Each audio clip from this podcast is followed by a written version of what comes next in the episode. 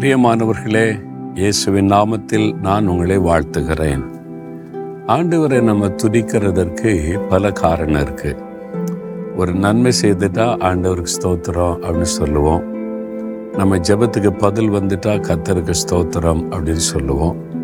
ஒரு வெற்றி கிடைச்சிட்டா ஆண்டு ஜெயம் கொடுத்துட்டா ஸ்தோத்திரம் சொல்லுவோம். சுகம் கிடைச்சிட்டா ஆண்டு சுகம் கொடுத்ததுக்காக ஸ்தோத்திரம்.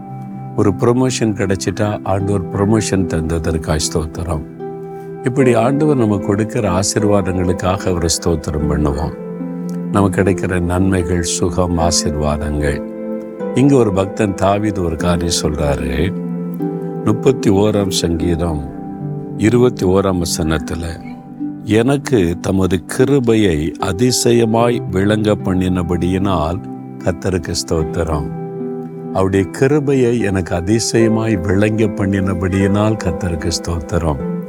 தாவிற்கு எத்தனையோ நன்மைகளை ஆண்டு செய்திருக்கிறார். வெற்றி கொடுத்தார் பாதுகாத்தார் நிறைய நன்மைகள். ஆனால் தேவன் எனக்கு அதிசயமாக அவருடைய கிருபையை விளங்க பண்ணினபடியால் அவரை ஸ்தோத்தரிக்கிறேன். எல்லா ஆசிர்வாதத்தோட ரகசியம் என்ன? அவருடைய கிருபை. அவருடைய கிருபைக்கு என்ன அர்த்தம் தெரியுமா? தகுதியற்ற ஒருவனுக்கு தேவன் காண்பிக்கிற தயவு. அதுதான் தேவனுடைய கிருபை.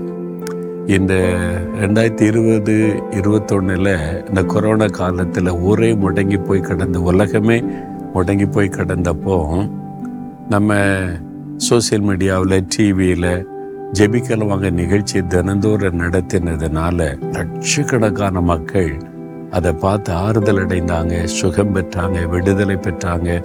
இன்றைக்கு வரைக்கும் போகிற இடம்லாம் சொல்கிறாங்க எவ்வளோ நன்மை பெற்றுக்கொண்ட மக்கள்லாம் சொல்கிறாங்க நான் அதை நினைத்து பார்த்தேன். இது எப்படி? ஆண்டவரை உலகத்தில் இவ்வளோ பெரிய பெரிய ஊழியக்காரங்க இருக்கிறாங்க பரிசுத்தவான்கள் இருக்கிறாங்க பெரிய பெரிய தேவனால் பயன்படுத்தக்கூடியவங்களாம் இருக்கிறாங்க.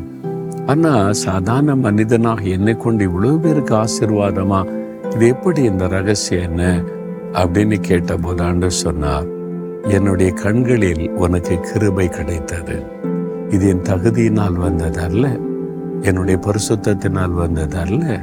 அது தேவனுடைய கிருபை. அவருடைய கண்களிலே எனக்கு கிருபை கிடைச்சதுனால இந்த ஊழியத்தை செய்ய முடிந்தது. அதைத்தான் நான் உணர்ந்து இன்றைக்கும் ஆண்டவரை துதிக்கிறேன். அவருடைய கிருபை பெரிது. தகுதியற்றவன் என்று என்னை தகுதியற்றவன் என்று தெரிந்தும் என் மேல தயவு வைத்து என்னை பயன்படுத்துகிறாரே. அதை நினைத்து ஆண்டவரை துதிக்கிறேன். எனக்கு அன்பானவர்களே அந்த கிருபையை நினைத்து ஆண்டவரை துதிக்கணும். ஆண்டவர் தந்த ஒரு அற்புதத்தை நன்மை பெற்றுக்கொள்ளும் போது என் திறமை என் பரிசுத்தம் என் விசுவாசம் என்னுடைய வாழ்க்கை அப்படின்னு நினைக்காதங்க.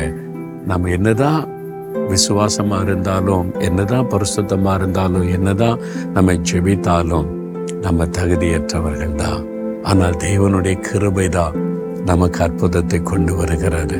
உங்க வாழ்க்கையில கூட சொல்லுங்க ஆண்டவரே என் மீது காண்பித்தமுடைய கிருபை பெரியது தகுதியற்ற என் மீது எவ்வளவு அனுபவிச்சிருக்கிறீங்க.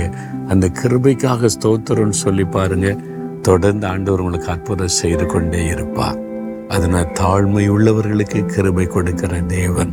ஆண்டவர் பார்த்து சொல்றீங்களா ஆண்டவரே எனக்கு காண்பித்த உடைய கிருபைக்காக நான் உண்மை துணிக்கிறேன் தகுதியற்ற என் மேலே தயவு வைத்து எனக்கு செய்த எல்லா அற்புதங்களுக்காக நான் உம்மை துதிக்கிறேன்.